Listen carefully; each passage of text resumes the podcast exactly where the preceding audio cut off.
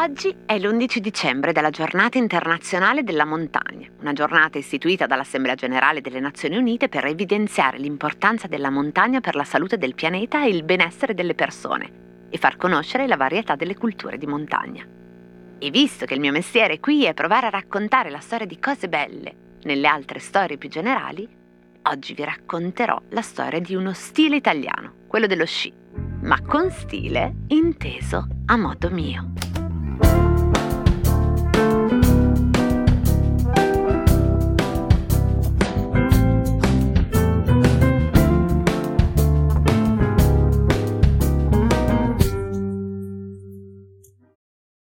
This episode is brought to you by Visit Williamsburg. In Williamsburg, Virginia, there's never too much of a good thing. Whether you're a foodie, a golfer, a history buff, a shopaholic, an outdoor enthusiast, or a thrill seeker, you'll find what you came for here and more. So ask yourself, what is it you want? Discover Williamsburg and plan your trip at visitwilliamsburg.com. Cosa c'entra la montagna con dei giocattoli? Oggi la prendo larghissima, proprio come piace a me. Cominciamo da qui. Nel gennaio del 2024 festeggeremo i 50 anni dalla nascita di un fenomeno che prende il nome di valanga azzurra, un fenomeno straordinario sia per la montagna che per l'Italia. Li chiamarono i 5 di Berchtesgaden, lo racconta il giornalista Massimo Di Marco. È il 1974. La Coppa del Mondo ha programmato il terzo slalom gigante della stagione. La formula prevede sette gare per specialità. Questo è il teatro dove nasce la valanga azzurra. Piero Gross, Gustav Töni, Erwin Stricker, Helmut Schmasel e Tino Pietrogiovanna in serie si posizionarono dal primo al quinto posto nel terzo gigante di quella stagione di Coppa del Mondo sulle nevi di Berchtesgaden ed era il 7 gennaio del 1974. Gli azzurri quindi insegnano lo sci al resto del mondo, ma non solo lo sci.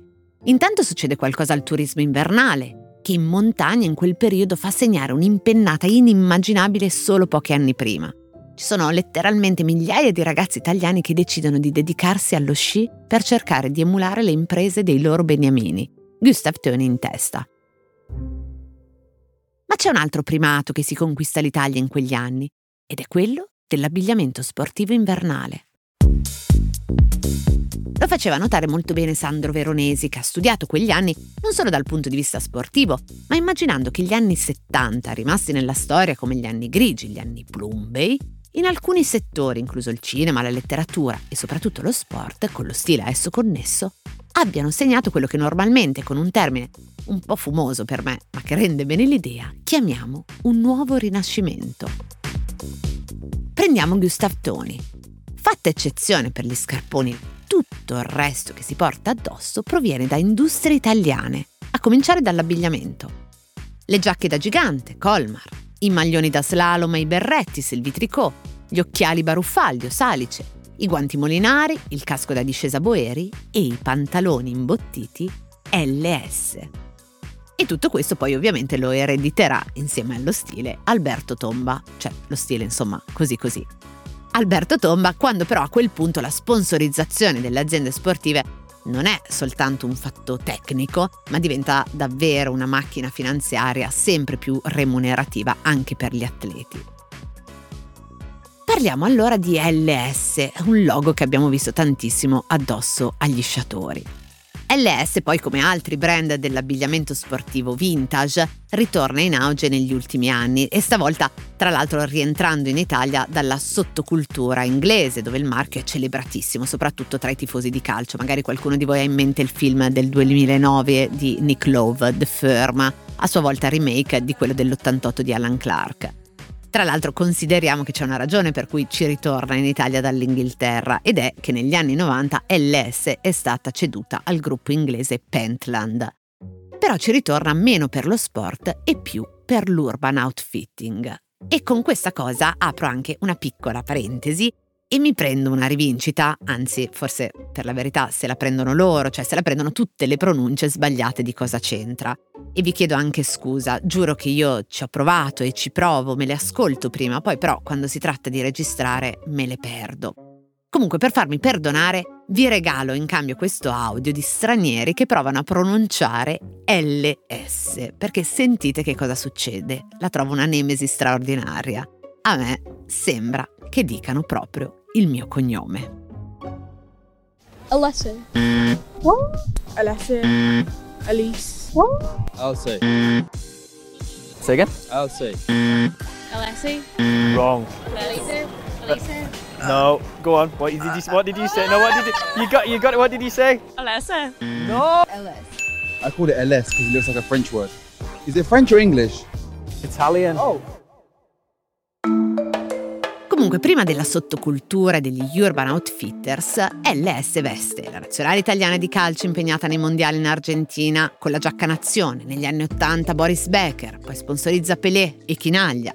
Nel 1984 la maratona di New York, veste Paolo Rossi, Corrado Barazzutti, Marc Girardelli, Massimo De Luca, Gianni Minà, Rino Tommasi, Giampiero Galeazzi, poi ha testimonial fuori dal mondo dello sport come Lady Diana, Boris Yeltsin, Re Hussein di Giordania, Muhammad Ali e attori Brigitte Nielsen, Roger Moore, in Italia Tognazzi, Villaggio, Troisi. Oggi la mezza pallina da tennis del logo giallo e arancione è diventata sempre più grande e sempre più centrale sui capi d'abbigliamento. Ma non sempre è stato così. Intanto, perché si chiama LS? Si chiama LS perché se lo inventa Leonardo Servadio, proprio come la Colmar si chiama Colmar perché viene da Mario Colombo. Leonardo Servadio se la inventa tra l'altro in un posto abbastanza insolito da immaginare come scenario sciistico, perché è a Perugia che nasce LS, nel 1959. Arriva negli anni 60 sulle piste da sci e ci arriva con Leonardo Servadio che con LS costituisce il secondo pantalificio italiano e il primo a introdurre gli sci termici su cui viene apposto un piccolo logo, che è una straordinaria novità per l'epoca, perché ce l'aveva di fatto soltanto la Lacoste oppure la Levis. Il logo, che finisce sui pantaloni da sci, non è però quello della pallina che conosciamo oggi, ma è un pinguino, perché i pantaloni sono termici, adatti al freddo e alla neve. LS quindi ha due linee, a quella per il tennis, da cui il logo della pallina, e quella per lo sci, da cui il logo del pinguino, che però ha avuto meno fortuna di quello della pallina da tennis, ma magari qualcuno di voi se lo ricorda. Però ci sono poche tracce di questa storia, o meglio, era stato realizzato per volontà di Leonardo Servadio dalla figlia Cristina, un museo nell'ex fabbrica. Aveva tutta la documentazione, aveva circa 600 pezzi, con gli estremi cronologici dal 1959 al 1993, quando viene venduta al fondo inglese. Aveva cataloghi, calendari, album fotografici, immagini, poster di campagne pubblicitarie, copertine, articoli di giornali, listini prezzi, contratti pubblicitari, lettere di ringraziamento inviate alla famiglia Servadio dai vari personaggi di spicco della politica e del cinema italiano e straniero che nel tempo si innamorarono di LS. E poi aveva abbigliamento, borse, orologi, accessori, insomma tutto quello che serviva per ricostruire le fasi più importanti di un marchio storico così fondamentale nel creare davvero lo stile dello sci italiano.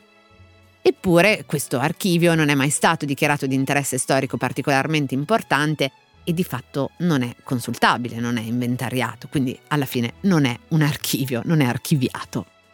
Ma questa non è l'unica collezione potenzialmente straordinaria di LS che in qualche modo è rimasta al buio congelata perché dopo aver ceduto l'azienda e essersi dedicato a un altro progetto storico che nel tempo diventerà molto importante, fino però anche lui ad avere una parabola, cioè il caffè di Perugia, LS, stavolta inteso davvero come Leonardo Servadio, ha avuto un altro grandissimo progetto, cioè per la sede dismessa della sua azienda creare un centro polifunzionale per la cultura ludica e il tempo libero dedicato ai bambini e alle famiglie. Per questo edificio di circa 8.000 metri quadri, Leonardo Servadio compra all'asta 30.000 giocattoli collezionati in vari decenni da uno svedese che sono destinati a finire nel cuore di questo complesso ex industriale che deve diventare un museo del giocattolo con spazi di esposizione permanente, spazi per mostre temporanee, una ludoteca, laboratori didattici, centro di documentazione ludica, attività di ristoro e tutto il resto. Un progetto che però non verrà mai realizzato. E quei 30.000 giocattoli, eh, eh, pure quei 30.000 giocattoli sono in qualche modo congelati da qualche parte e eh, immagino anche con notevoli costi per la loro conservazione. Accade che il sindaco Walter Veltroni ai tempi decide di acquisire questa collezione di 30.000 giocattoli di Leonardo Servadio per circa 5 milioni di euro. Nelle intenzioni l'idea è che questa collezione vada al centro di un nascituro museo del giocattolo che dovrebbe avere la sede nelle antiche scuderie reali a Villa Ada, tra l'altro chiedendo anche un grosso investimento per la ristrutturazione degli edifici che come sapete non è ancora completata. Quindi il museo non viene mai aperto e i 30.000 giocattoli sono ancora nel fondo di qualche archivio impolverati. Ed ecco, questo era una specie di slalom di cosa c'entra che ci ha portato dalle cime della montagna fino al fondo di un buio archivio di giocattoli.